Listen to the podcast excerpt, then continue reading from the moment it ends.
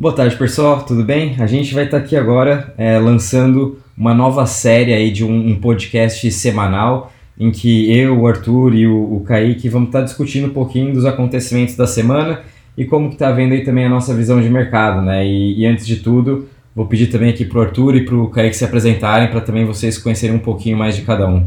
Fala galera, meu nome é Arthur Fortunato, eu sou formado em economia e apaixonado por macroeconomia, política monetária e desenvolvimento econômico. Eu aprendi sobre cripto recentemente, sempre fui um grande crítico de, do próprio Bitcoin, mas nesses últimos tempos eu fui de fato estudar o que, que ele queria dizer, o que era o blockchain e me apaixonei. Tô, tô aqui até hoje.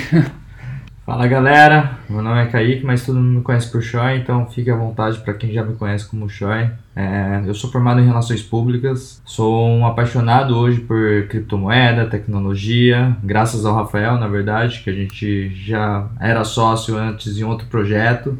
E a partir de então eu me apaixonei e venho trabalhando esse lado de marketing aí que o pessoal tá vendo, conteúdo e tudo mais. E tamo, tamo junto. Beleza, então esse nosso primeiro tópico de hoje vai ser realmente falando um pouco é, mais dos acontecimentos macroeconômicos que vem impactando não, não só o, o, mercado de cripto, mas como também todo o mercado de ações globais, principalmente aí as ações de tecnologia, como a gente vem acompanhando o valuation de diversas delas vem caindo e o que vem trazendo aí também o mercado de ações nos Estados Unidos para baixo é a questão da inflação, que consequentemente vai fazer que o Fed já vá subir os juros, conforme a gente vem comentando já, e, bom, trazer um pouquinho da visão de cada um, né? Não sei, Arthur, se quiser começar a ver o que você está achando também do mercado, o que você vê.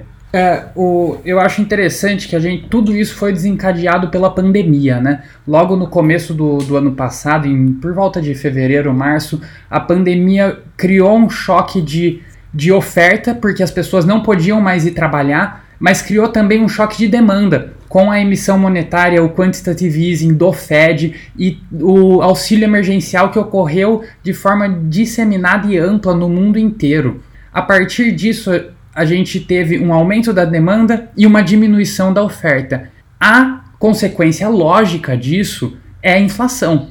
E é o que vem ocorrendo. Demorou um pouco, nós até chegamos a acreditar que poderia ter sido uma inflação transitória, mas ela está se mostrando cada vez mais persistente e com fundamentos fortes que, necessari que necessariamente precisam ser atacados. E é essa posição que o Fed está tomando agora. Eles vêm de forma recorrente falando sobre a inflação e falando que vão fazer tudo o que tiver em seu poder para combater esse aumento de inflação através do aumento dos juros. Esse aumento dos juros impacta diretamente todo o mercado, diminui a liquidez do mercado inteiro. A gente precisa também comentar na diminuição do quantitative easing, que é a recompra de ações das empresas. O Fed praticamente diminuiu pela metade em, um ou dois meses essa recompra de ações e falou que vai eliminar ela completamente nesse ano de 2022.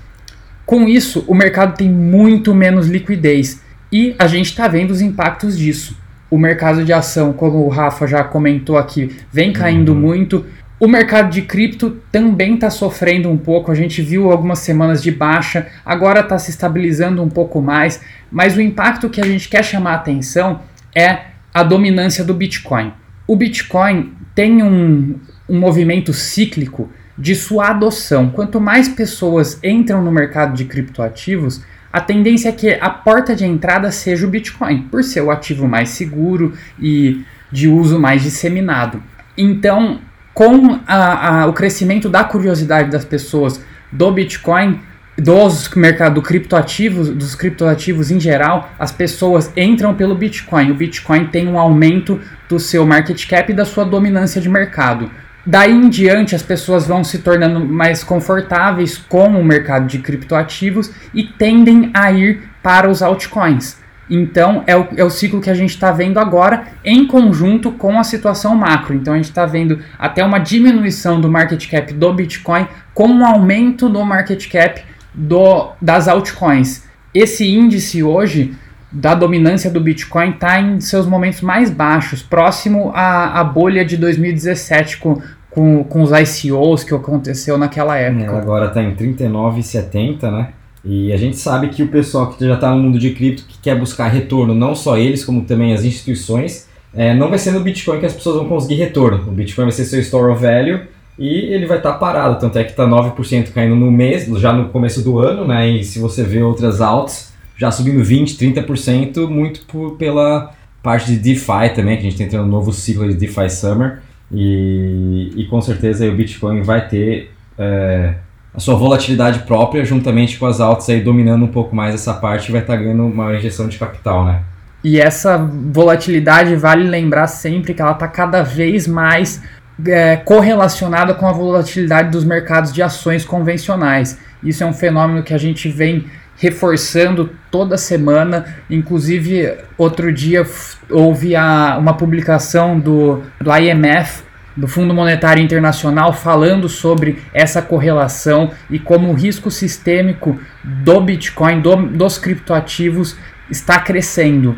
Isso quer dizer que todas as instituições já estão interligadas através dos criptoativos também, fora os outros tantos mercados aí que onde elas estão presentes. Exato, e pegando isso que o Arthur acabou de comentar, você vê também no mercado tradicional muitas pessoas não conseguindo retorno devido a esse aumento da alta de juros, com toda a inflação que a gente está vivendo então os investidores tradicionais eles estão migrando para onde? O mercado de criptoativos. Então a gente volta a reforçar toda vez que o Rafael vem falar para vocês que vocês precisam ter paciência, vocês precisam estudar o conteúdo, o material que a gente fala no site diretamente, nos morning calls do Rafael também. Então, galera, é, só para complementar, a gente gostaria de, de agradecer vocês, porque sem vocês não haveria Stock Bull. Então, isso que a gente fez um bate-papo rapidamente foi justamente para vocês nos ajudarem a crescer cada vez mais essa comunidade. Inclusive, vocês que estão recebendo o áudio agora, o podcast, é, vocês estão sendo os primeiros. Então, a gente pede aí para vocês compartilharem para amigos, familiares e desejar um bom final de semana para todo mundo. Bom, é isso aí, pessoal. Bom final de semana mesmo. Obrigado aí. E vamos fazer esse, essa, esse podcast semanal mais recorrente, né? Para trazer os tópicos, os principais tópicos de mercado e tá ajudando vocês também a investirem melhor aí também esse ano. A gente sabe que não vai ser nada fácil, é, com tudo que já vem acontecendo desses 15 dias, que já parece que passou mais de meses, né, dentro do mundo de cripto. Mas a gente só tá no começo, né, e tem que ter paciência mesmo. Muito obrigado aí, pessoal. Valeu, pessoal.